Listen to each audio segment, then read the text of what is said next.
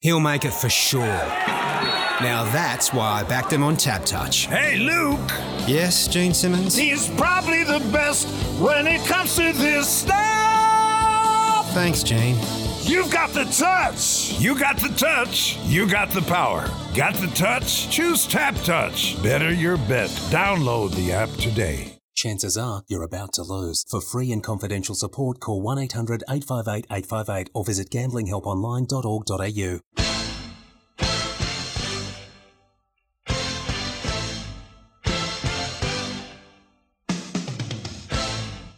Hello and welcome to Hoops Heaven's Basketball Hustle. And we might not have had any any basketball in the NBL to talk about this week, but that doesn't mean we're short on topics to talk about. And I'm joined by my two co-hosts this week, so that'll mean I take a back seat and let them go through things and give you their thoughts. So I'm Chris Pike, but I'm joined by both Cody Ellis and Simon Mitchell, and we're going to go through the first eight rounds of the NBL. We'll give our thoughts on what we expect to see for the rest of the NBL season. Give give some thoughts on how each team has progressed. Might even have a chat about retired jerseys now that Damian Martin's n- numbers going up into the rafters in, in Perth, and see who might be next for for each team. So then we'll have round nine to, to look forward to. So that's plenty for us to cover. First of all, Cody, good to be back and feeling nervous with Simon on the other on the other end of the line.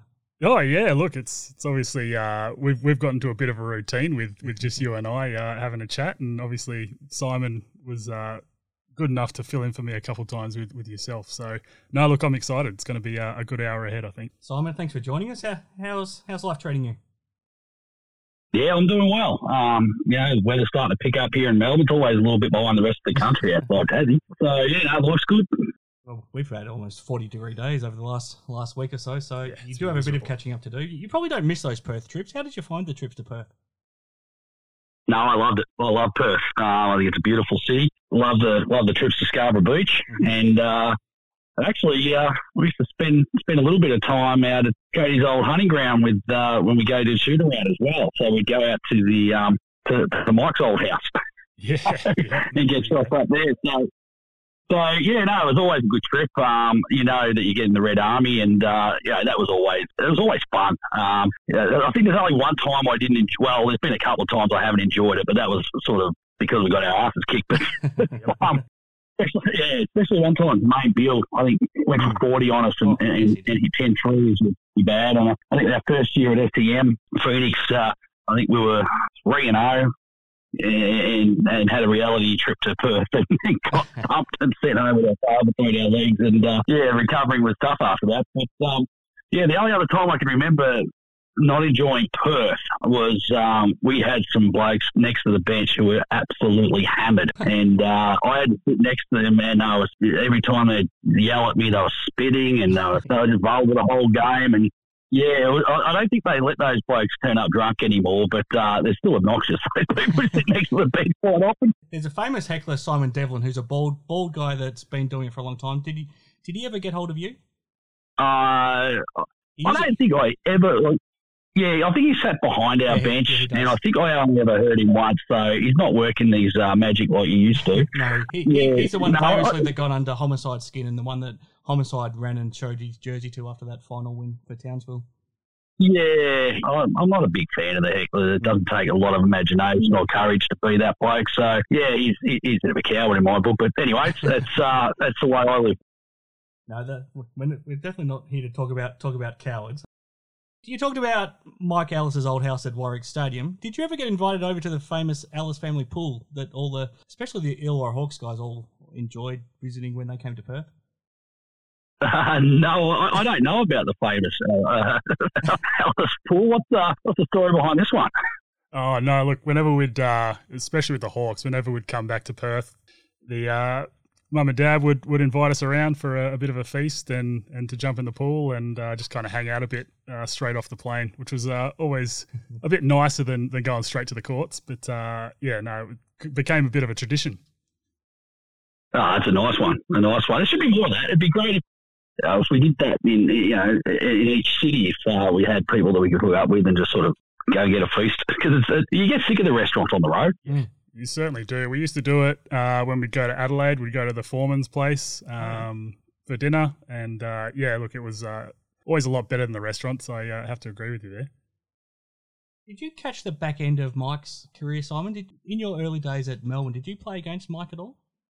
Nah, no. I um, I remember Mike. I didn't. I didn't play against Mike. I, I went to college in '92, and I didn't play NBL. So I played at Melbourne Tigers um. Yep. So it was with all the NBL ones, but uh, Ray Gordon never played on the Wednesday night, so I used to get a gig. Um, so yeah, and then I went to college. I didn't play after that, but uh, I, I remember Mike really well um, as, as a young fella. When when um, you know, sort of, unfortunately, well, the people of Perth probably don't remember Perth not being a good basketball team, but I do. Um, and, uh, and and Mike was one of the uh, one of the outstanding players on those teams, and a heavy scorer too. I think people forget that he, he was actually a bucket. And then obviously, as the All Stars rolled into town, um, his role changed quite a bit, and um, you know, which, which is a real tip of the hat to Mike and what he's able to achieve. Like he, he really could fill any role. And any given night, there was certainly you know, he was knocked down, but um, you know, he wasn't quite the heavy scorer he was as a young fella. He, he was really just so, rock solid, um, and, and he supported the elite talent. Um, and uh, yeah, tremendous basketballer, a tremendous player. Does he tell you about what a scorer he was all the time, Cody? Oh, I've heard every story under the sun multiple times, so don't worry about that. Yeah, look, he, he certainly. Um, I mean, looking back, and I've been able to watch a bit of game film from Mhm. from back in the days, as grainy and as bad as it was. but uh, no, look, he used to be able to kind of do it all on the court. So yeah, look, there uh, hasn't really been a day gone by where he doesn't remind me of that. So which is which is fair enough. Um, all right, let's get down to down to business, guys. That's what's been our impression on the NBL season so far. Now that we've had a, a sort of a week to to look back on it all. Firstly, from your point of view, Simon, having been involved so heavily for so many years as a coach, and you know being involved in in a day to day environment as an assistant, as the, and then as a head coach, um, what's it been like for you to sit back and and watch the league go on from from the outside? Uh, it's actually been a real pleasure to, to, to view it through a different lens. Um, for the first time in a long, long time, I, I, I think the first eight rounds of the of the season, um, I, I was just watching it for pleasure. I had no real investment other than wanting to see certain coaches do well or certain players do well, or, or even a club that might be down its luck just get a win or, or something like that. You know, like there's there's no real heavy investment there, and just the, the, the spectacle of the game, the com- the competition. I just really enjoyed it until last round. and then for some reason, I think it was the, the, the Phoenix loss to Adelaide and then the Melbourne win over Sydney Yep. with these unbelievable turnarounds. Something tweaked in me where I'm like, oh, I've got to find the answers to what happened here. Um, instead of just watching the game and just go and find answers, I'm looking for body language, looking for plays. Where did it all go wrong and all these sorts of things. And so I started cutting film for the first time since the grand final series last year. Um, and basically haven't stopped since, since those games. I've, I've been you know, going through games looking for, for more and more information as to as to how teams are travelling. So yeah, I mean, uh, for the first eight rounds, it was just pure bliss watching basketball. In this last round, um, I guess the itch maybe came back to just delve in a little bit deeper. Well, I was going to bring that up at up at some stage during the show. This might be as good a time as any, Simon. I think on the first show we did together, you talked about how, as a coach in this in this league, you probably can't afford to be out too long. I mean, do you feel like you have that? Is that itch getting strong enough where you would potentially look for a job in the league for next season? Uh, would I look for one? Yeah, know, I, I'd certainly consider anything that, that came my way. And, and it doesn't necessarily have to be in the league. I certainly would look overseas also. But uh, at the same time, I am enjoying life I'm leading at the moment and having my weekends to, well, I still sit and watch basketball, but I don't have to be anywhere to do it. So I, I am enjoying that a little bit. But yeah, I think the itch is, is starting to return a little bit. And yeah, I mean, as I said, like since that, that last weekend or since the last round, I've just been sort of cutting film feverishly, trying to trying to find out a little bit more information about players and teams and how they're operating. Last show we did, you talked about how you hope that the Hawks could pull together for Jacob Jackomas because you wanted to see him do well, but unfortunately, since then he's lost his job. That means there is a job available. Is does the Illawarra Hawks job? Is that a position that would at all appeal to you looking to next season? Uh, I, I not on the surface, no. Yep. Okay. I, I, and that's not to say I, wouldn't entertain the idea, Mhm. but I, I have a, a pretty deep shopping list of questions to ask um, of, the organisation and, and how they operate and what their plans are for the future, what's their community engagement, all these sorts of things. I just don't know a lot about how the how the club operates. Um, so yeah, look, I hadn't even really thought about it. I was after a, a couple of times after after Jacob um, was dismissed if if I'd heard anything or has anyone spoken to me, and, and the answer no. Um, so so my interest might be matched by their interest.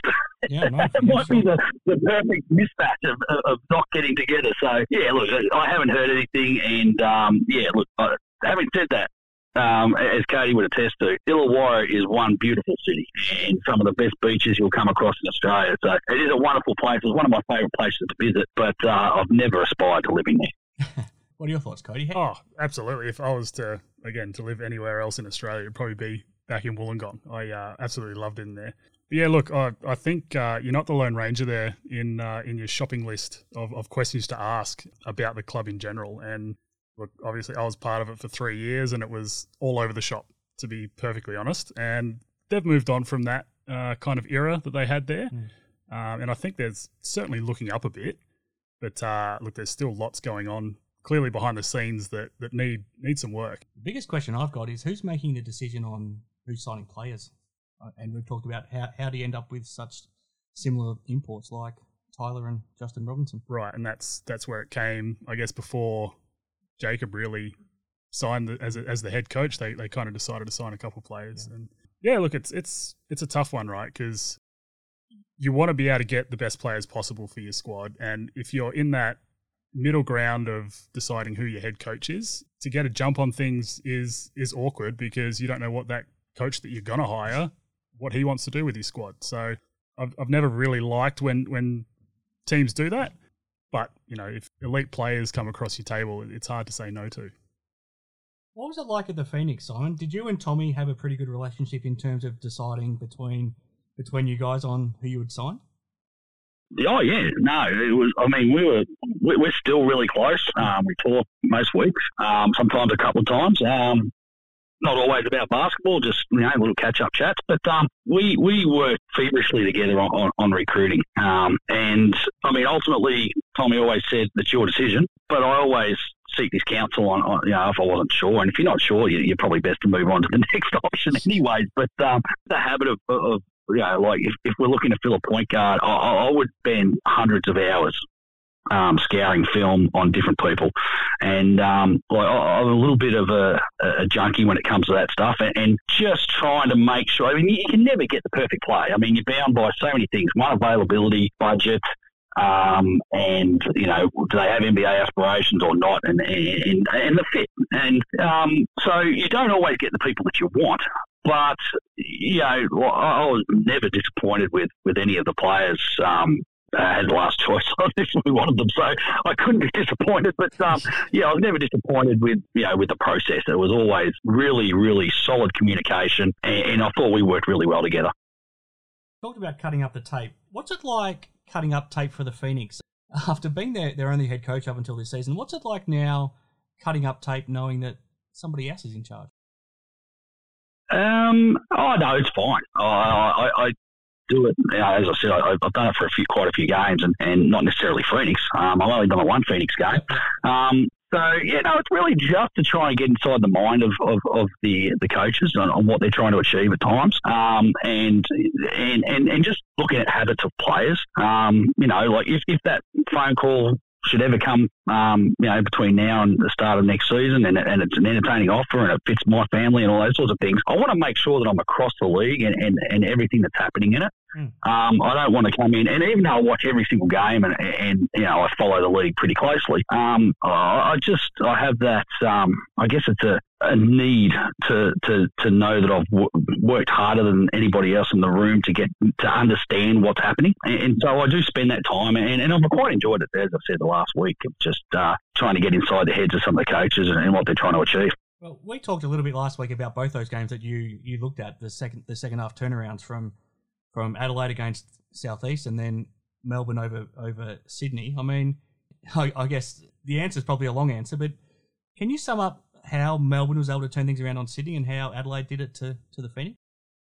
Yeah, well, the Melbourne one was just their relentlessness. Um, I actually shared a little bit of video on, on Twitter or X or whatever they call it these days uh, after the game because I, was just fascinated. So I jumped straight in called up some friends and got a copy of the game and uh, and then started cutting away at it and just the, the, the effort on all of the small things, the, the things that Melbourne do the little things that Melbourne do, they do exceptionally well. And, and like the old Wildcats teams when Damo was there and Shawn Redhage and, and Jesse and those guys, um, where their, their pride in the little things, the, the being first to a loose ball, the boxing out on every single play, and, and, uh, and just putting your body on the line it was there on every single play um, in the second half. Like they were just relentless, and I think you know they just eventually broke Sydney. Like Sydney weren't horrible, mm unlike Southeast Melbourne, who were horrible. but it, it, was it was just Melbourne just broke them over time. Like just especially Shea Ili and Chris Goulding made some tremendous plays. Um, took a charge in transition. Um, one rotation he, he had um, you know, towards the end of the game. I think Melbourne had probably had the game in hand at that point. But just the fact they kept playing until the buzzer, um, it, it, was just it was it was great to watch. And, as much as Shea Ili struggled this season at the offensive end, the, the hustle plays and the things that he brings to that team, he's just so a leader. And you know, everyone says it's effort, but it, it, it, does require effort, but it's also a talent. And he is one of the most talent hustle guys of all time. As you know, very similar in, in that respect to a bloke who's about to get his number in the rafters. We'll talk about a little later. But mm. um, but yeah, I was, I was just um, I was so impressed by Melbourne.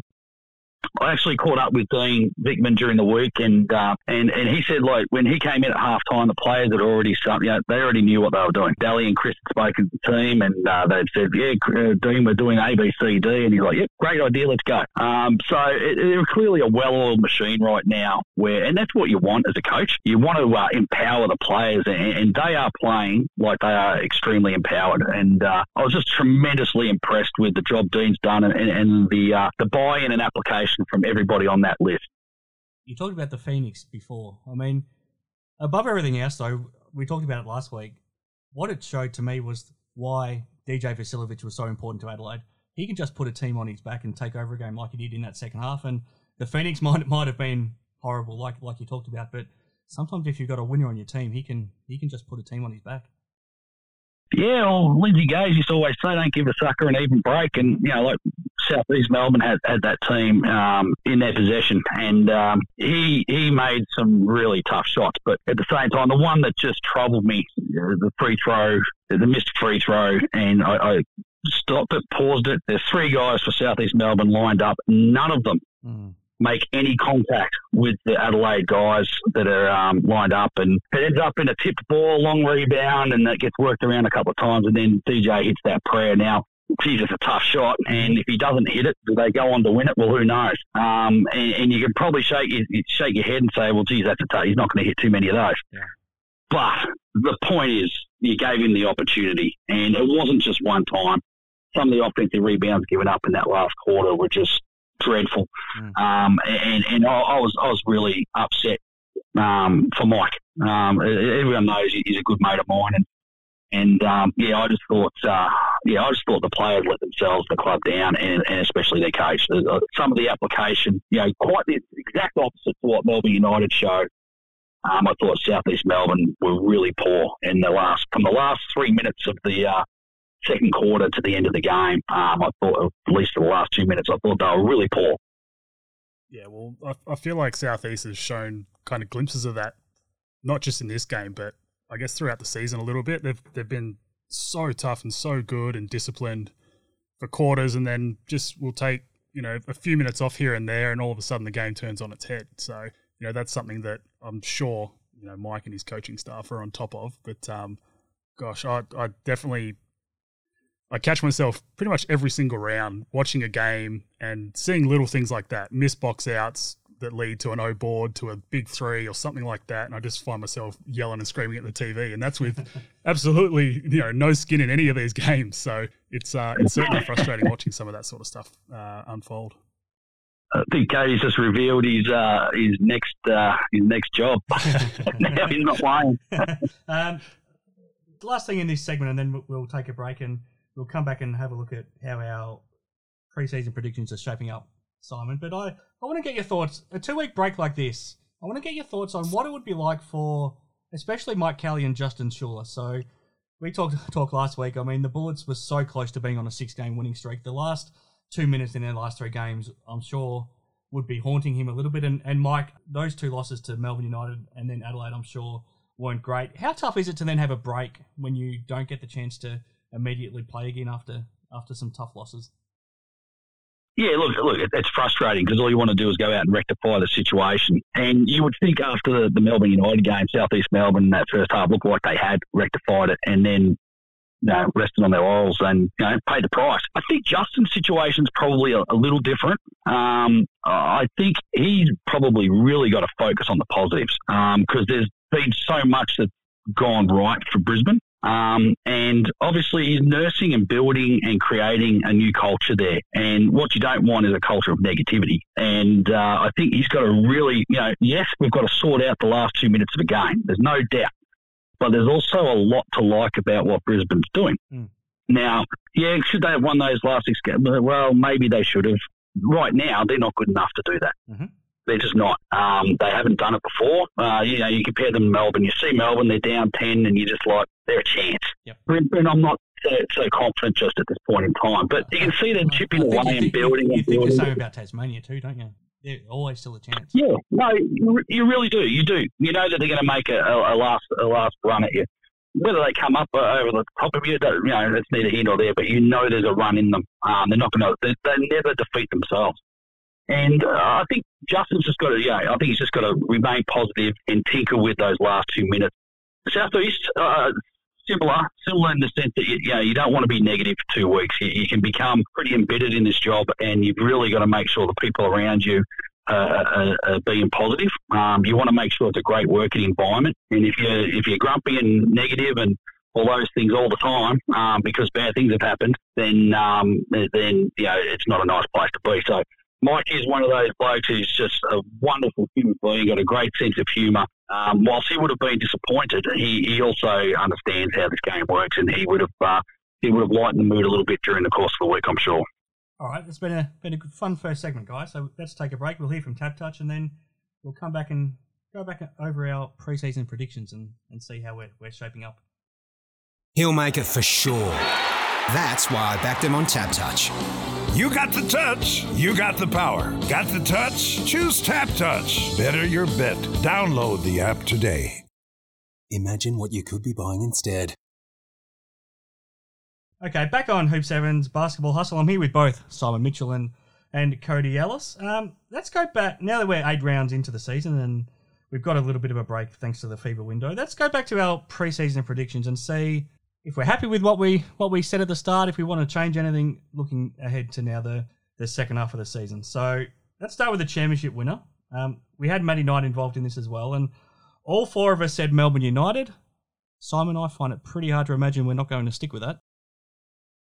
Well, I'm certainly sticking with it for now. Um, there'd be no reason to change. They've, they've been a wonderful basketball team, and you know there's still plenty of upside um, in this team with Ian Clark and Delly to return, and then obviously just meshing because you know, JLA was missing for a period, and uh, yeah, just meshing all those players together. Eh, they're just going to grow from strength to strength. So um, hopefully they get a really good run at it, and they don't incur any more injuries. Which I mean, I'm sure they'll get one or two here or there, but just nothing major, and they can uh, they can present themselves in the best light for the rest of the year. Any reason for you to change, Cody? Absolutely not. No, they're they're the team to beat right now, and you know that's definitely after having all the injuries they've had. Mm. You know, the players out constantly throughout the year, having Rob Loe come in, step in, yeah. and, and play a big part, and as an injury replacement. And I mean, to have him up their sleeve going forward if there is an injury to he's one qualified bigs, for finals now too. He's, he's, qualified, which is great. So look, it's it's certainly theirs to to lose.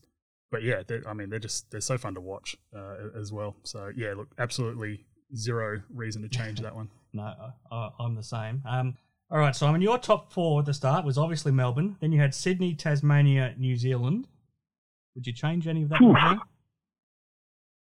Yeah, I might have to make a move on New Zealand. Um, I don't know who I'd replace them with, though. Um, to be fair, mm-hmm. like, I, I, think of the top three. I think are the top three. Um, maybe Perth if they really get on a you know extend this tear. But um, yeah, I think they'd have been the three most consistent teams New Zealand obviously have just been smashed with injury. Yep. And maybe not the most balanced roster that they could have put together either. Um, I, I thought they might just overcome that, that. That there might be an element of this modern basketball and having two foremen out there in, in, in Finn Delany and Cheatham um, and, and go without the five at times. But they, they struggled rebounding in those situations and they've struggled defensively in those situations. And yeah, uh, even before the injuries. But now they've been riddled with injury. Um, losing Will McDowell White's just enormous, um, and, and, and Zylan Cheatham as well. So, yeah, unfortunately, I don't see New Zealand making a second half run up the ladder. Mm. Jeez, I don't know. I, we haven't seen much of Cairns yet as far as their, their lineup, Oh, um, their full lineup. No, they So- still haven't been at full strength at all. yeah, yeah. So I'll, I'll, I'll reserve plugging Perth into that fourth spot until I've seen what Cairns have done. So, but they're, they're the two obvious teams for me. Cody, you went Melbourne, Perth, Southeast Melbourne, Brisbane. Would you change any of that up? Yeah, look, probably Southeast and Brizzy, I think, are probably going to slot into that five and six. Yeah. Um, which I th- think is where they're sitting right now. Um, you'd obviously have Tassie in there. You know, they've been unbelievable. And then, you know, Sydney. You know, they, they came out of the blocks a lot better than I thought they would. Um, with, with some of their some of the injuries that they had early, I thought they might start off a little slow. Mm. But uh, no, they they had such a massive turnover and with coaching staff Yeah. and, and elite players that were leaders in those groups that it, it hasn't really been any let off. It's it's uh, it's been very impressive. So yeah, look, I'd, I'd definitely take out Southeast and Brizzy and then slot in Tassie and Sydney. I think I'll do similar. So I went Melbourne, Perth, New Zealand, Sydney. Unfortunately for the Breakers, I don't think they'll turn it around either. So I'd probably slot Tasmania in, and that would be my my top four. Our play-in teams, Simon, you had Perth and Cairns. Um, right now, you probably think one of those might slot into the top four, and one of them would be in that playing spot. Yeah, yeah, I'd imagine so. Um, and then you've got, I guess, southeast Melbourne and um, Brisbane, um, and, and maybe to a lesser extent Adelaide, still Mm. still pushing um, for that that final play-in position. I, I don't think Adelaide have the balance nor the, the, the talent to. To, to clinch that, so I, I think it's going to become between southeast and Brisbane. And uh, geez, I, I hope people don't accuse me of of putting uh, the favourites, uh, the, the, the old team, uh, overrating them. But I, I'd, I'd probably slot Southeast. I certainly would love to see them in there, I, I, but I, I think if they can just tidy up a few things, tidy up their focus, uh, you know they can score. Yeah, I, I think they can they can slot into that uh, into that playing position. Cody, you went Sydney, New Zealand, so you've already slotted Sydney up into the top four, and I imagine you'll probably take New Zealand out of that mix too. Oh, absolutely. Yeah, look, I think they're just losing too many key pieces Yeah. is, is obviously frustrating, and, and Simon spoke extensively about that already. Uh, but look, Cairns, Cairns is definitely that uh, little asterisk for me Mm. because, again, we, we haven't seen a whole lot of them um, for you. And, I mean, we all know what Forty does with his squads, and he gets them up and going no matter who he's got on the court. So, look, they're, they're certainly going to make a push, but I think I'll probably stick with putting Southeast and Brizzy in that five and six. Yep. Um, so originally I had Cairns in Tasmania, so I've moved the Jack Jumpers up into the top four. It's tough to judge Cairns right now, like you guys have said. So I actually think Brisbane and Southeast as well would be my fifth and sixth team, and we're agreeing a bit too much here, guys. We, We might are. need to mix it, mix it up a bit. Let's get to our MVP. This might this might be where it gets interesting because I I genuinely think there's five candidates for the MVP right now. So I, I would put Alan Williams, Chris Goulding, Bryce Cotton, um, Milton Doyle, and Jalen Adams. I think I think all five deserve to be in that mix, and one of you guys might have someone else that I didn't even mention. So I I think it's a really tough call to make right now. Simon, you went Bryce Cotton at the start of the season. Who would you have right now? I think he's. I actually got ten names. Yeah, yeah, I've got I've got ten names of players that I think have been.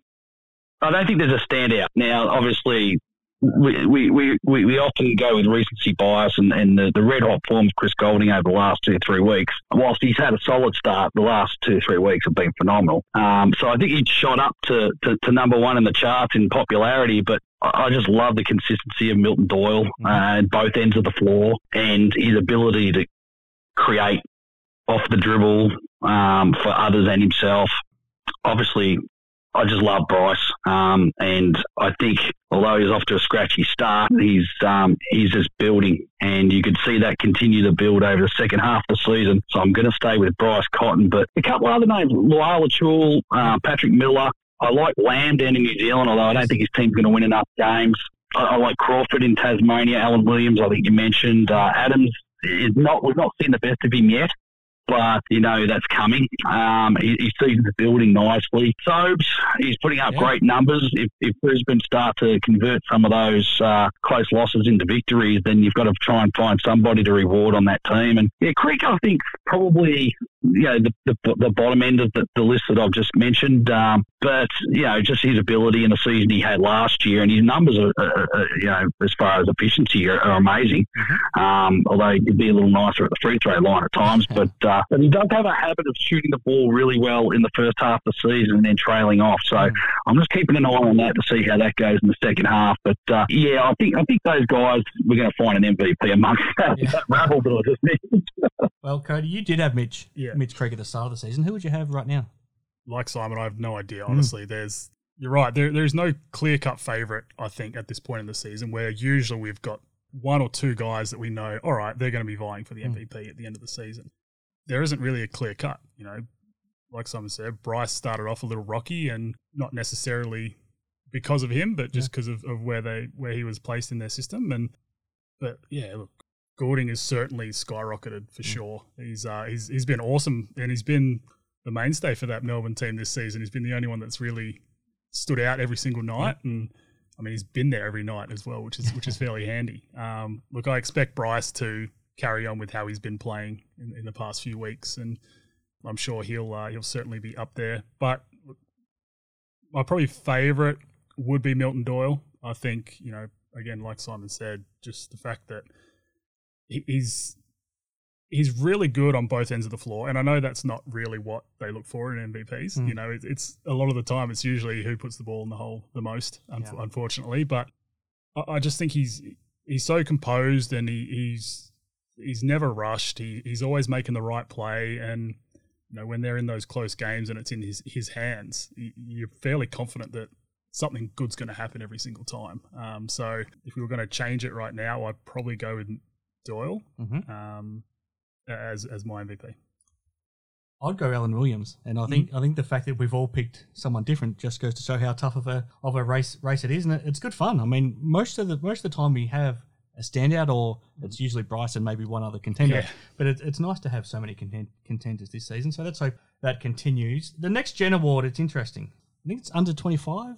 Yeah. 25 and under, Cody. So there's a lot of players in the mix. Simon, you had Luke Travers at the start of the season. He has to be in the mix still, doesn't he? this is another deep field. Uh, I think his all-round game, and he's always been a very good all-round player, but I think he's just a little bit better across the board again this season. I, I think you've got to have him uh, Froling at Illawarra, although his team's not doing well, so it might discount um, his production, but he's been very solid. Um, Bobi Klintman's been good. Uh, Bannon in Brisbane's been phenomenal, and I think he might be the dark horse in the second half of the season. And, and the other kid I, I really like is when he was on the floor was Galloway in Sydney. Uh, I think he's a, a superstar in the making. Obviously, he's he, he- he's buddy there in Tui, but yeah, I'm, I'm going to stick with Travers. I, I think he's a top three player right now on a, on a um, far and away the best team in the league. So I think that's pretty tough to beat. You had Sam Froling, Cody. Mhm. You also thought Sam Froling should have won the award last year. Who would you pick right now? Uh, I mean, look, I thought in this award that they've put together, he should have won it. Yes, but I think yes. it was right that it, you know, it went the way it did last Sure, year yep. after changing it mid-season. Yep. Um, look, I thought, you know, with with kind of what they put around Sam, I thought that he might take another big leap this year. Mm. Um, I don't think we've quite seen that, and obviously things could change with with Tatum now at the helm there. Yep. But look, I mean, it, it's hard for that to, to go that way when when you've got a team winning you know two or three games. So it, it's tough, and he's got you know a lot on his plate for sure. I think LT is for me, he's probably the clear favorite when he's out on the floor for sure. Um, definitely a top two or three player on that championship contender, you know, as Simon alluded to. So I would probably change it to LT right now. Um, I think Alex Sarr is someone who all eyes were on, Mhm. especially leading into the season. And I think he's doing really well when he's out there. Yep. He's he's doing what he's asked of, um, but he's not setting the world on fire. Mm. And you know, LT's been in the league for a long time now. You know, he, he's used to playing this this kind of level, and for such a young kid, it's very impressive. So, look, I think LT is is probably who I would pick right now. I like Bobi Klintman as well, but we Mhm. probably haven't quite seen enough of him yet. So I'm going to go for Luke Travers. So that means we all agree again. So um, best defensive player. I'd be actually surprised if we don't all agree on Yeah. this one as well. You went Shea Ili at the start of the season, Simon. Um, without putting words in your mouth, I imagine you'll be sticking with that. I think there's I think there's some real competition, and I, I'm going to stick with him. But I think there's real competition. I, I think there's some guys that are doing some wonderful things around the league. Um, Sam McDaniel up in Brisbane's been wonderful. Um, hopefully, he stays healthy and, and give himself an opportunity to, to at least make the the or be, come under consideration because I think that's been an issue for him previously. Is he's just not been able to stay on the floor. Uh, Daly hasn't been on the floor quite enough in recent times, but you know he's an elite defender, and yeah, for one, I, I, I love as a defender, and I actually had him in the top three last year. And shout out to all the friends in Sydney who would say that Justin Simon absolutely got robbed. I actually thought the defensive player of the year last year was Bul Kuol, and uh, is one that I'll be keeping an eye on for the remainder of the season as well as we watch uh, Cairns unfold. What do you think, Simon? I'm pretty. I mean, Cody. I mean, pretty sure you're not going to stick with Mango Yes, no. and this look, this was part of we did this when we were doing our NBA ones as Yes, well, and then you know went and got mixed up. And the NBA one is certainly a big man's award, whereas the NBL Defensive Player of the Year seems to be a guards award. So um, no, look, Shea is hundred percent for me, probably on top of the leaderboard right now, Hmm. and hoping that he stays injury free. And that was always my question mark with Shea. Hmm.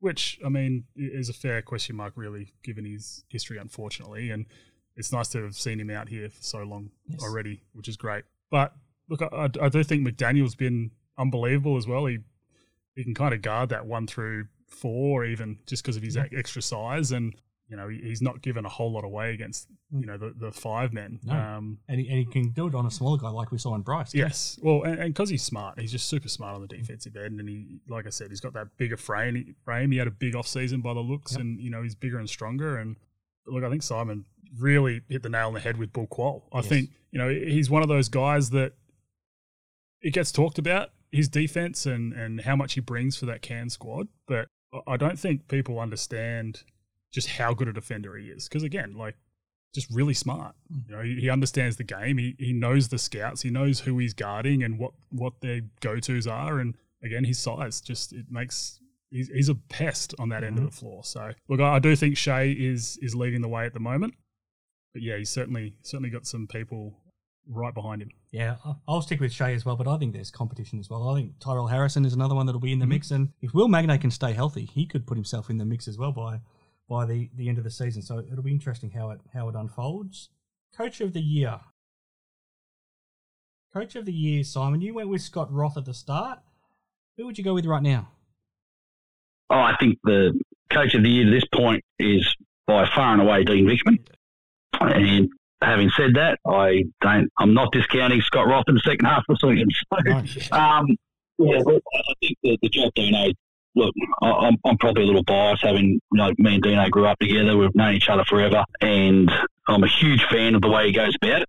But I think what we've seen so far this year, and I know they're a very talented team, but what we've seen so far this year, I think it's his best performance so far as a head coach in the NBL.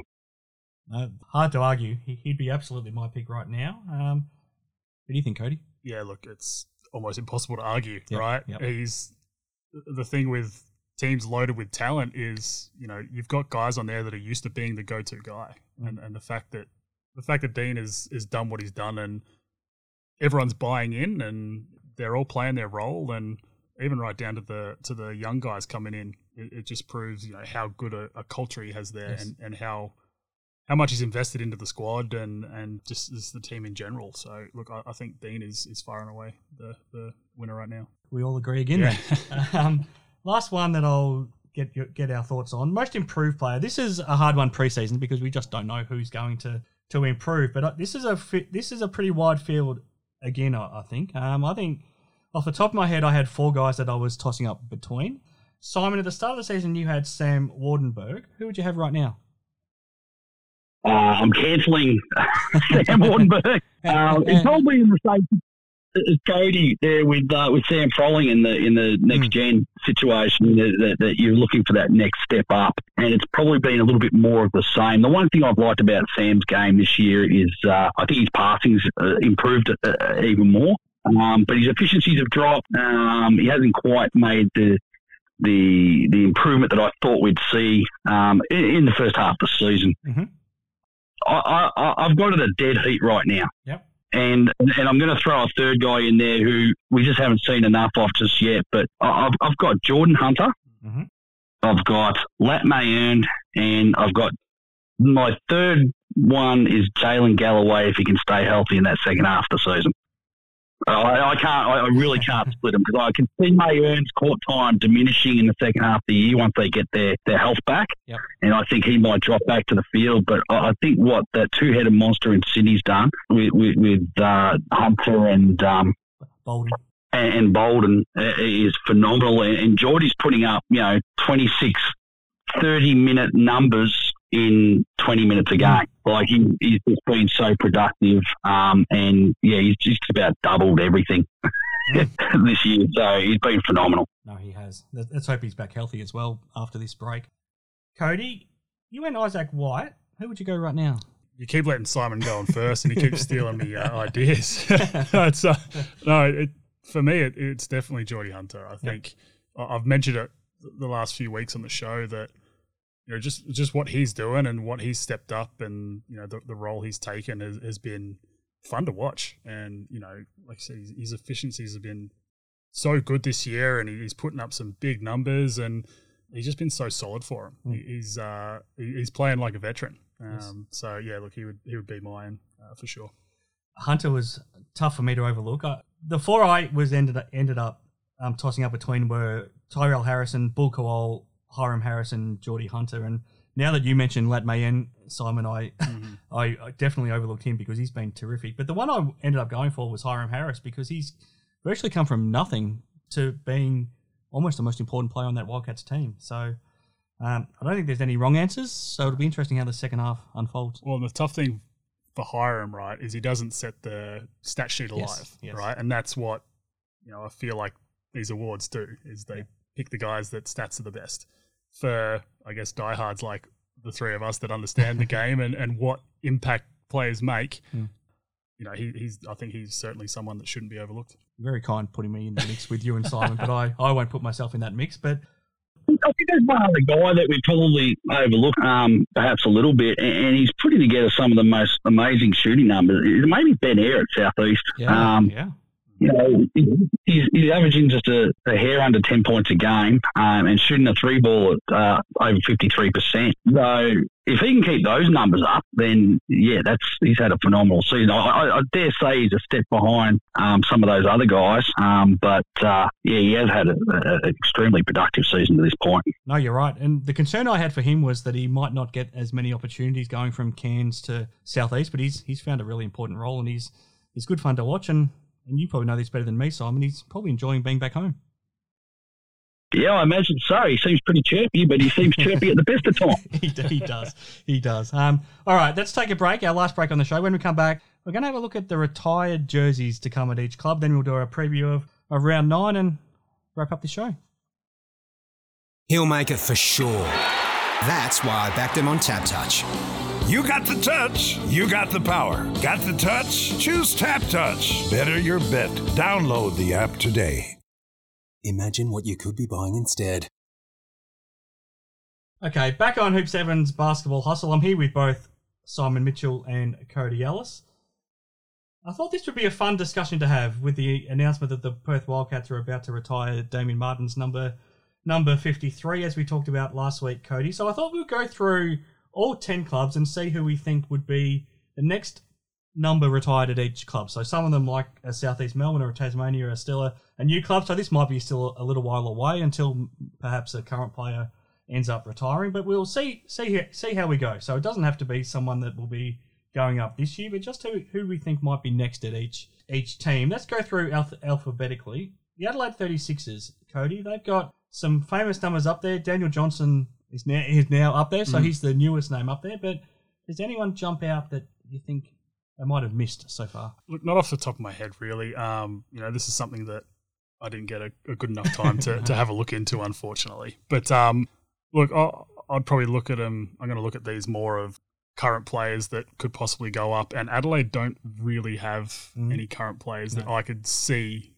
going up there anytime soon. You would have Um, said Daniel Johnson if he had well, gone up yeah, and the fact that already. he went up basically the day after he said he's not coming back is is uh, I mean a testament to him and, and what he did for that club. Or maybe But, uh, after he was told he wasn't. yeah, coming back. well, yeah, yeah. However, that went down. Yes. But uh, yeah, no, it's a, in in terms of current players that uh, that may go up in the future, I, I can't really see anyone. Hmm. What do you think, Simon? Anyone jump out that the Sixers don't have up there just yet? Oh, there's one name which I, I bit of a head scratcher for me. Um, I, firstly, I, I'm just going to say, like, I, I think the retiring of the jersey is about as big an honour as you can get. Yep. And some of these names I'm going to throw up there are probably a little premature um, in the sense I don't truly believe that they should have their number retired. But uh, this one, this man, I certainly do. And uh, I, I don't know how he's been overlooked, but Mike McKay. Mm-hmm. Uh, he, was a, a wonderful player in Adelaide for a long, long time. Played in their uh, championship team in '86. Was at West Adelaide before that.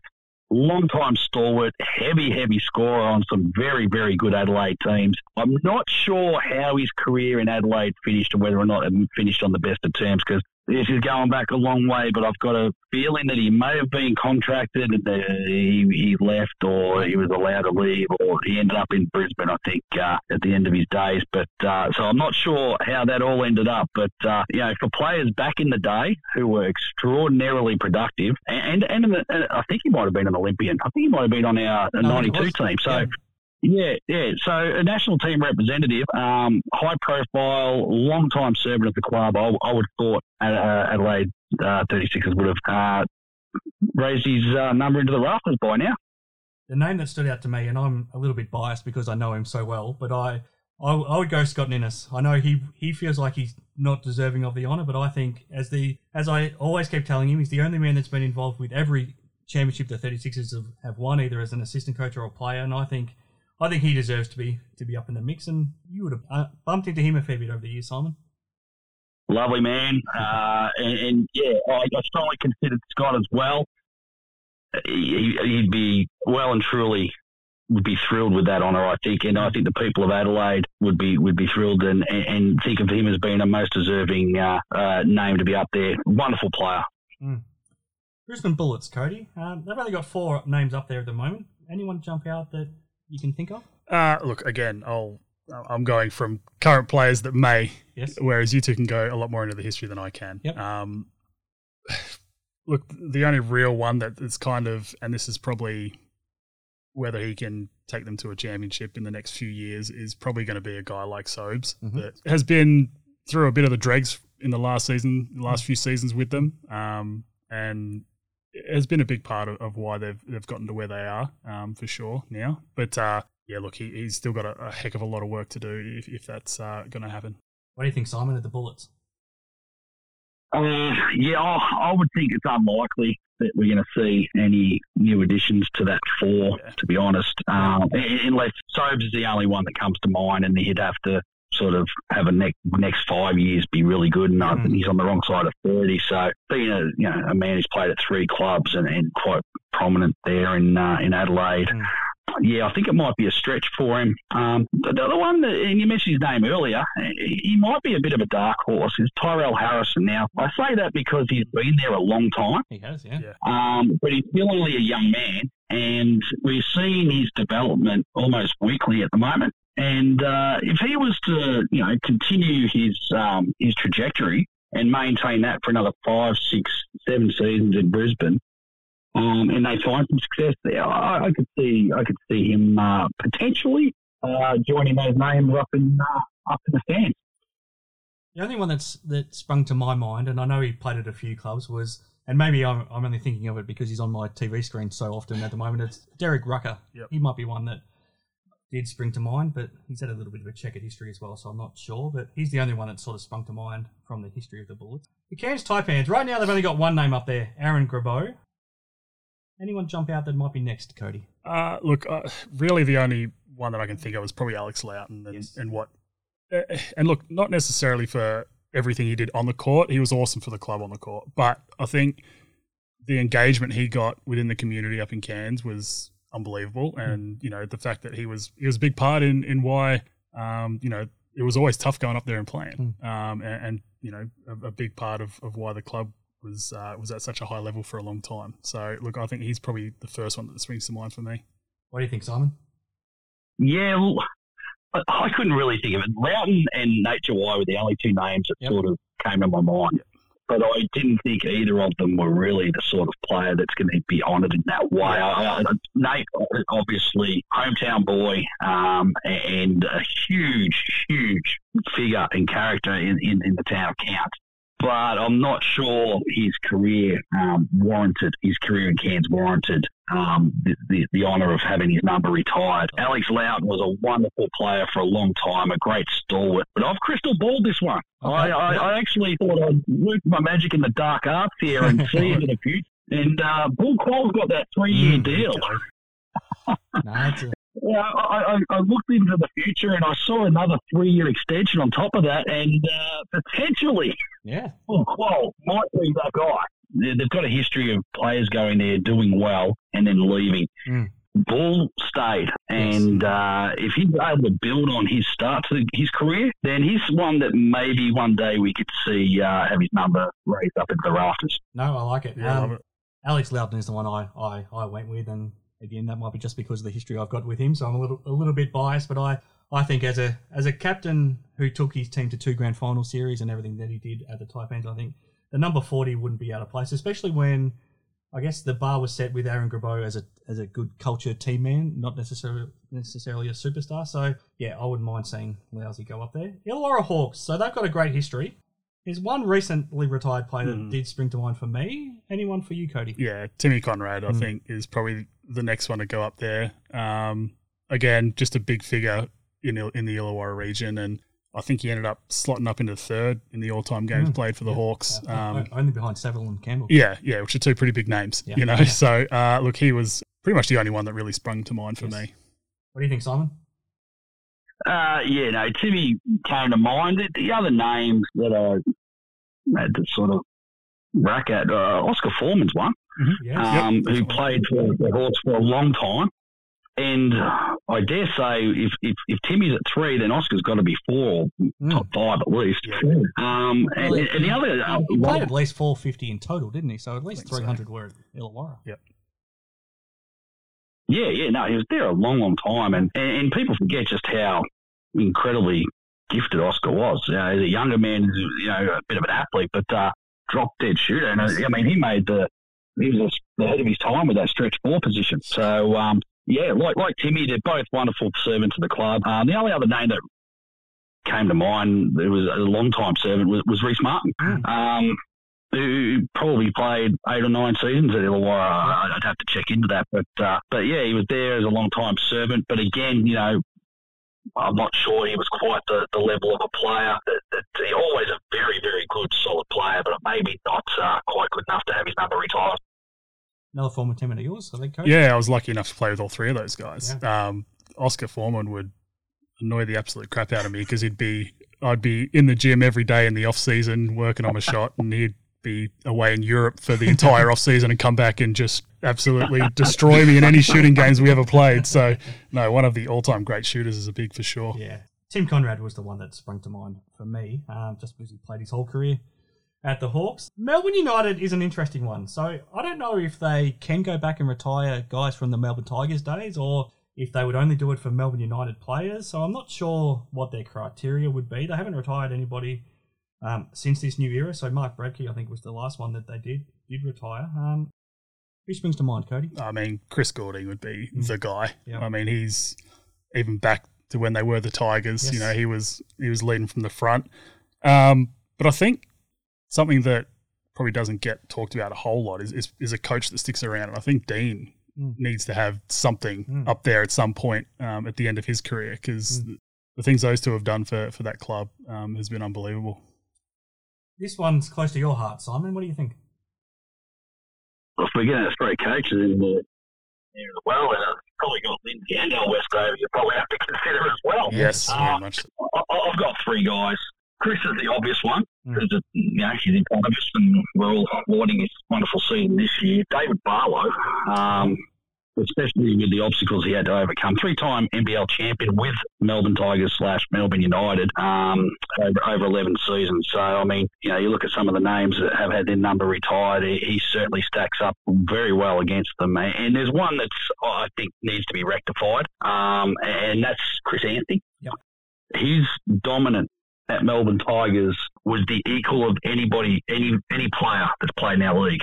He was a two-time MVP, two-time champion, two-time championship series MVP, a defensive player of the year, four-time All NBL first team um, in in his time at Melbourne. And I think it's think you know he's in the top handful of players we've had in the league, and um, I know he spent some time across the uh, across the uh, Yarra at uh, Southeast Melbourne Magic. Um, but his time with the Tigers um, is needs to be acknowledged, and I, I think his number needs to be retired. I was actually surprised that it hadn't been yet Yeah. when, when I was looking looking into this. I think you know Anstey is the obvious one, and like you said, I do hope that's rectified soon. And, and then as soon as he retires, Chris Goulding just has to Mhm. has to go up there as well. There's a really obvious one that's not up there at the New Zealand Breakers as well. I'll be interested interested to see if you guys both have the same name. Give you the first go, Cody. Yeah, it has to be Mika Vukona, right? Yeah, yeah. It has to be. I know he's kind of bounced a little bit around in his coaching staffs with, with different Yeah. clubs now, but I mean, really, whenever I think of New Zealand, I think of I think of Mika. Yes. So it's uh yeah, uh, that should be up there fairly shortly, I'd assume. Uh, I think he took it as an insult when RJ Hampton wore his number 14 Yeah, I'm a sure. couple of years back. So, I- so I don't know if the club and he are on great terms, but at Mm. the same time, he is the heart and soul of that whole organisation. What do you think, Simon? Oh, it's a no-brainer. Um, Mickey is one of one of the players I admire most. Three-time NBL champion with the Breakers, uh, two-time All NBL second team, and played 13 seasons there. And um, if anybody got absolutely every single thing out of their body, it was Mika, and um, and he gave it to that club and, and some others. But um, yeah, I, I agree with Cody. Like, just you think of the Breakers, um, I I think of Mika. He's just a he is to New Zealand basketball, I think what Damian Martin is to uh, to the Perth Wildcats. Yep, absolutely. And I, I've told him this a few times, and he gets a little bit awkward about it when I say it because he's a very self-effacing character. But he's always going to be my favourite NBL player. I just admired him so much, and he just has to be has to be retired. And then as soon as he retires, Tom Aber- Abercrombie has he'll to be has to go go sure. up there as well. So I mean, I, I, might- Chris, I might throw one other name at you then. Yeah, go for it. Uh, Tom Abercrombie is an absolute Monty, um, four-time champion. And this this one might be a little controversial, but uh, Kirk Penney. Oh, Ah, absolutely. absolutely. That's a, yep, it's a good one. Yes, I mean, absolutely In belongs. time at New Zealand, yeah, he was, he was an NBL champion, just the one championship. He was the MVP. He's three-time scoring champ and a four-time All NBL first team whilst with the Breakers. Uh, those are some pretty impressive numbers, and uh, certainly uh, CJ is there, and I know CJ played a few more seasons than him in New Zealand, but but I, I would think that Kirk was right up there with the best of the New Zealand Breakers players of all time, and uh, I think he should probably get some acknowledgement as well. Is he another former teammate of yours? Cody? certainly is, yeah. There's uh, it's been a handful of guys that uh, fairly impressive resumes that I've played with. The Perth Wildcats. So it had been a long time since anyone joined your dad, Cody, Mm-hmm. up until the last two years. We're now the scoring machine's up there, and Damian Martin will soon be up there. Who will be next? this is a tough one, right? Because there was I think six names up there for a Mm. long, long time, and then Shawn obviously absolutely deserved. It. Damo again an absolute no brainer. Mhm. But then within the next probably ten to twelve years, we're going to see probably less than that, really, depending on how long they play for. We'll, we'll see Jesse go up there, Yep. and then we'll probably see Bryce go up there. Yep. And that's four big names that have played in all would have played together, Mm. you know, at some point. So again, a couple no brainers there. But um, yeah, What do you think, Simon?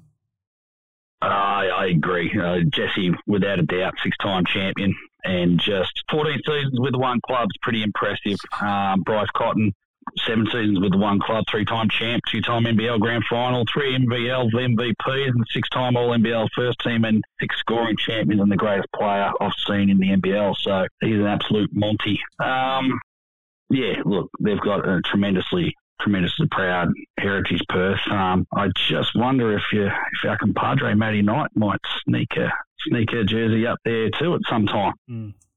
What do you think, Cody? Yeah, it's a tough one, right? Because you know, I mean, bloody hell, their whole roster could have, Yeah. you know, that little stretch they had, that their whole damn roster could have almost made it up there. But uh, yeah, look, Matty was absolutely um, someone that you, you definitely spring to mind when you thought of the Perth Wildcats, Mm. you know, in in his time with the, with the Cats, and he was such a big part of what they did.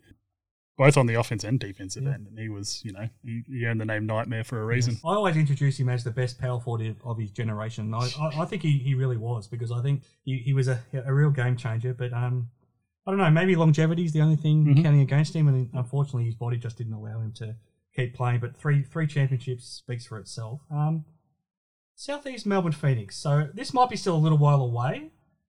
Anyone spring to mind though, Cody? Who would be the first name to go up there?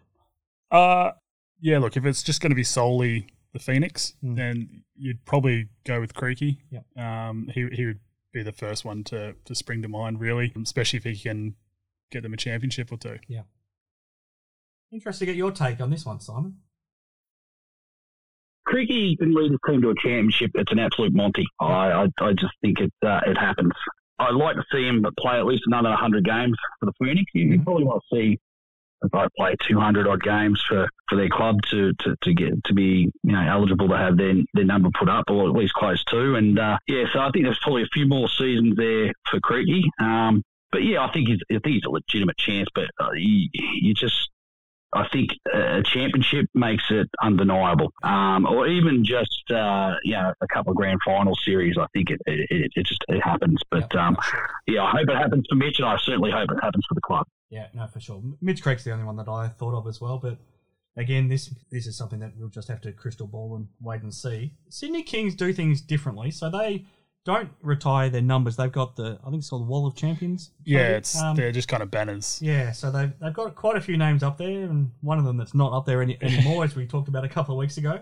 So, anyone stick out, Cody, that might be joining those those people up there? Again, it's tough because I feel like Sydney's been a bit of a revolving door of players, Mm. right? You know, if we see Zave come back and stay Yeah. stick around for quite a few years to come, I, I think he's got bigger things on his mind. But you know, if we see someone like Zave come back and really dominate the league the way he did for that, you know, stretch that he did, then he's certainly a possibility. But you know, looking into the crystal ball a bit, you know, now that Simon's done that earlier, yeah, you know, a, a guy like, you know, Geordie Hunter, who is, Mm. again, his upward trajectory has been really good um, for the few years he's been there. And another younger guy that, yeah, has got a pretty bright future. anyone jump out for you, Simon? Um, yeah, no, there's a couple, couple of names that um, I- I'll go with, and just looking at some of the names that they have there, uh, I'm going to go with Chris Pongras yeah, Yep. because they, they I, I think when you, you look at this era and the turnover of players and the turnover, tu- turnover of coaches, he's been the constant and he's been so responsible for their success, um, probably more so than anybody else. Mhm. Um, the only other name being Xavier Cooks, Yes. be responsible for the most recent success. But they were good before he got there, and they've been good since he's left too. So Yes. Chris Pongras, and the, again, just because they they like to do things from left field, I, I think his name was Laurie Watterson. yes, it was. Yes. Guy- yeah, he was the guy who used to, to be around there shaking everyone's hand, and like, he was a big part of the, the culture there. And um, you know, like they like to acknowledge those sorts of people. So p- perhaps uh, he gets a nod as well. But as far as players, I, I think um, I think uh, Cody's covered it. but It's just been turnover, and like their superstars probably haven't stayed for quite long enough to to get the nod. Um, maybe Geordie is that guy who um, who can hang around a few extra years and, and get that gone. But uh, but right now, um, Chris Pongras is, is, is the, the front runner for me. No, that's a great call. The only player that's, that came to mind for me was another former teammate of yours, Cody, Kevin Lisch. Mhm. I thought you'd say that, actually. yeah, look, and again, I, I just don't think he, he played long enough. For, but but I feel like maybe their criteria is a little bit less than some Yeah. clubs because they're not necessarily retiring the number. Yeah, no, you're right. You're right. And look, going back to Laurie Watterson as well. I think the club actually has an award named after Loz at the Mm. moment. So yeah, look, he was certainly someone that was around the club for a long, long time and uh, did a lot of the background work for him. Tasmania Jack Jumpers. So we're going to have to crystal ball this one as well because Yeah. three years in, you can't really retire somebody's number just yet. But does anyone spring it to mind on this current team, Cody, that you imagine might be the first player? You'd probably go with Clint Yeah. Steindl. Yeah. Um, look, played a big chunk of his career elsewhere, obviously, but you know he, he's he's certainly done an amazing job of, of instilling a, a culture within Mm. you know a, along with Scott Roth, uh, uh, instilling that culture in the Tassie well community uh, as Mm. well as as the team. So you know I, I'm not sure how many years he's got left in his legs, Yeah. but yeah, look, he's probably the first one that really springs to mind for me. Anyone jump out for you with the Jack Jumpers, Simon? Yeah, well, I actually didn't even think of Clint. I I I had to peek into the crystal ball on this one because it, you know going two seasons in. I think Jack McVeigh is the perfect uh, fit for that club, and I would think he never should never leave. Mm. Um, I think he embodies what they do down there. He's not the most orthodox player. He's not the greatest athlete running around the NBL, but he certainly works extraordinarily hard um, on his game and on his preparation and the way he conducts himself. He's, I don't know the kid very well, uh, not at all actually, but he seems to be a bit of an offbeat character, a little different, um, and I think that it, it certainly is um, is appreciated by the uh, the Tasmanian um, folk down there. So I'm going to go with Jack, but I also, for whatever reason it is, I think Milton Doyle's going to play a lot of years for, for Tassie Jack Jumpers. I, I think he's just got the personality. He seems to be very comfortable there. I, I actually think there was a bit of a smoke screen going on last year about eh, the, the lack of urgency that the Jack Jumpers showed about trying to find a replacement for mid. Milton Doyle, when he didn't sign straight away, indicated to me that they knew where he, he had signed. He just, that I'm going to guess, he had already signed. They just couldn't announce it because he was playing overseas, and you know agents don't like that being announced while you've got no uni- another uniform on. So I believe he was an early committer to the Jack Jumpers, which means he cares about that club. And if he cares about that club and he plays a, you know, he gets through another couple of contracts there, we'll see his numbers in the uh, in the rafters. Totally, totally agree. I mean, if if both Milton and Jack finish their careers in Tasmania, they'll be the best best two ever players at the club in their in their history. And Clint Steindl, I think, does deserve that recognition just because if you listen to Scott Roth talk, and he signed him to be, be that culture guy and to be that leader and to be their first ever captain. He hasn't put up the numbers that you would, I guess, usually expect for a guy that gets an honour like that. But I think for the the tone that he set in building their culture, I think I think Clint as their first ever captain might might get that honour as well. That was a fun discussion, guys. Thanks for putting your thinking caps on for that. But we're quickly running out of time. Let's race through our round nine preview. Thanks to to TABtouch. Gets back underway Thursday night. The wounded New Zealand Breakers without Will McDowell White and Zylan Cheatham against the Adelaide 36ers looking to build some momentum. I'll go to get your thoughts first, Cody. Uh, yeah, look, uh, Adelaide go into this as underdogs, actually, which is a bit surprising Hmm. for mine. Um, I would expect that they come out and, and get this win for sure. What do you think, Simon? I don't disagree with Cody, um, and we've already seen Adelaide go down to New Zealand and win. Yes. But I certainly haven't learnt my lesson because I'm tipping the Breakers. Fair enough. Doubleheader Friday night. Cairns Taipans, and let's hope for the first time they'll be at full strength. So let's hope that Bobi Klintman is is good to go. Brisbane Bullets will be at full strength as well. They'll get Shannon Scott back for this game as well. The old Sunshine Stoush. I'll I'll start with you, Simon. Yeah, I'm going for Brisbane on the road in this one. Um, the one thing I've learned over the years when you when you lose a lot of players is that you can survive. You can keep ticking it over and, and getting a couple of wins here and there. It's actually really difficult to start fitting everyone back into the team again. So you go through the transition of losing them, then the transition of bringing them back. I don't think we're going to see the best of Cairns just yet, and I think these FIBA breaks been really good for Brisbane. I think they're uh, they're going to come back with uh, a little bit of a point to prove. I think Cody. yeah, look, I 100% agree with everything there. Uh, I think Brizzy probably had a good little week off here and, and really got after it, and uh, I think they'll be ready and raring to go. Um, and TABtouch Maltese, I think Yes. uh, I'm sticking with Brizzy. Yes. And you are on a winning streak as well, I am. Cody, that continued last week with your NBA multi. This looks to be the game of the round for me. The Perth Wildcats at home to the Sydney Kings. The Wildcats on a five game winning streak. The Kings with a great recent record against the Wildcats and looking to bounce back from that loss to, to Melbourne. Start, start with you, Cody. Yeah, look, this is going to be an interesting one. I think this is going to be uh, one of the better games. And uh, look, Perth obviously playing a lot better basketball. You know, we've seen uh, their rotations kind of change and shorten a little bit. Look, they've, they've been a lot better to watch. And I think letting guys like Bryce get loose and, and do what he does has, has been good. But uh, look, I, I think Sydney is going to get this one. I, I just think that the way that their team's put together, I think they've probably just got the wood over the cats a little mm. bit. Yeah, look, I expect it to be a, a, fun game. Simon? I'm going with Cody on this one. Um, I, I, agree. I just think uh, styles make fights, and, and this one's a, a little bit of a, a tough one for me um, as to which way it'll go. But I'm going with Sydney. I just don't know if Perth have enough players who'll be able to stay in front of theirs with the way that Sydney attack the paint. So uh, they're also a much improved offensive rebounding team, the Kings, this year, and they'll challenge. Perth have been good. I'm going to tip the hat. They've been good on the boards, but I think Sydney will challenge them there. I'm just going to go the Kings on this one. And that was exactly where Sydney dominated them last time the two teams yep. played as well. So I think I think it's a, a good call. Um, two more games on Saturday. Now, Southeast Melbourne Phoenix first up at home to the New Zealand Breakers. Simon, I'll start with you. Do the Phoenix bounce back? Uh, yes, I think they bounce back, or either New Zealand just won't be good enough to beat them. Um, one of the two, but I'm, I'm, I'm backing Southeast Melbourne on this one. They played them earlier in the year. Um, New Zealand came off a game earlier in the night, uh, early in the week. Travelled to Melbourne. They didn't look good against the Phoenix. Phoenix com- comfortably beat them. So I'm, I'm going to say that form sticks.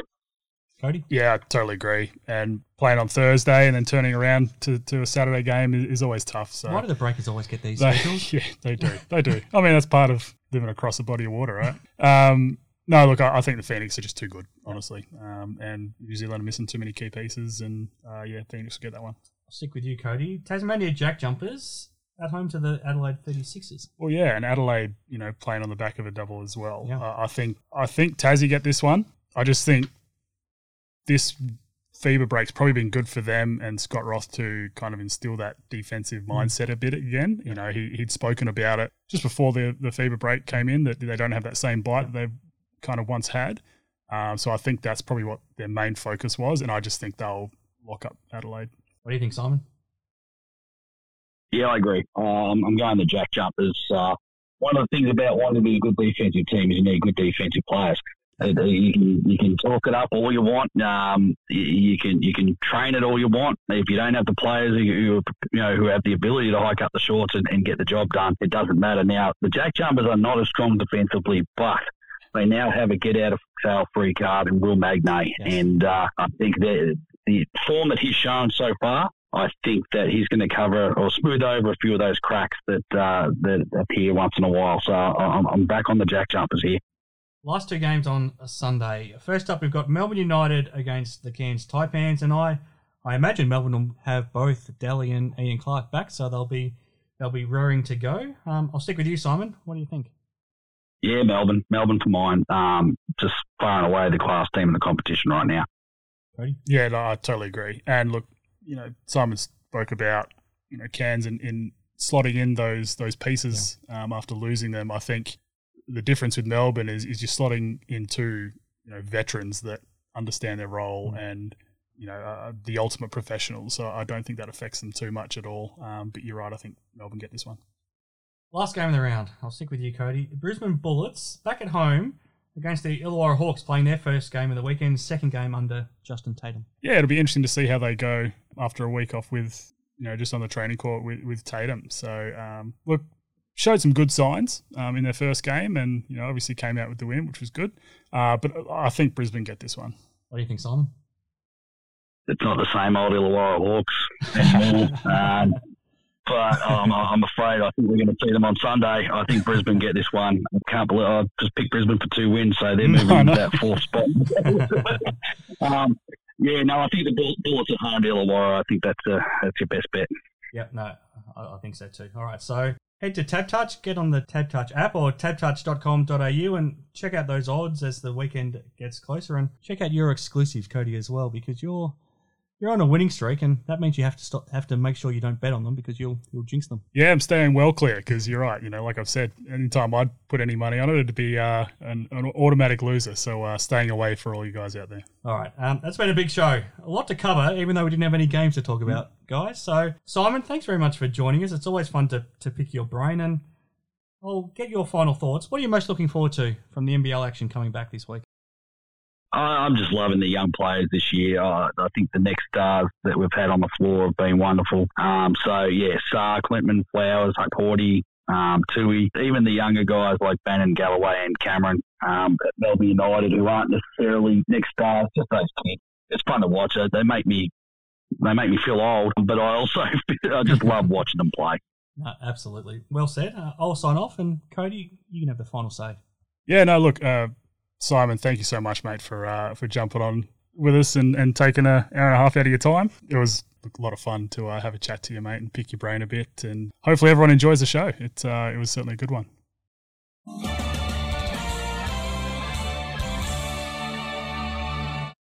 He'll make it for sure.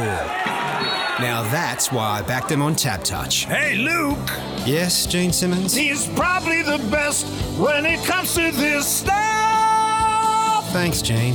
You've got the touch. You got the touch. You got the power. Got the touch? Choose TABtouch. Better your bet. Download the app today. Chances are you're about to lose. For free and confidential support, call 1 800 858 858 or visit gamblinghelponline.org.au.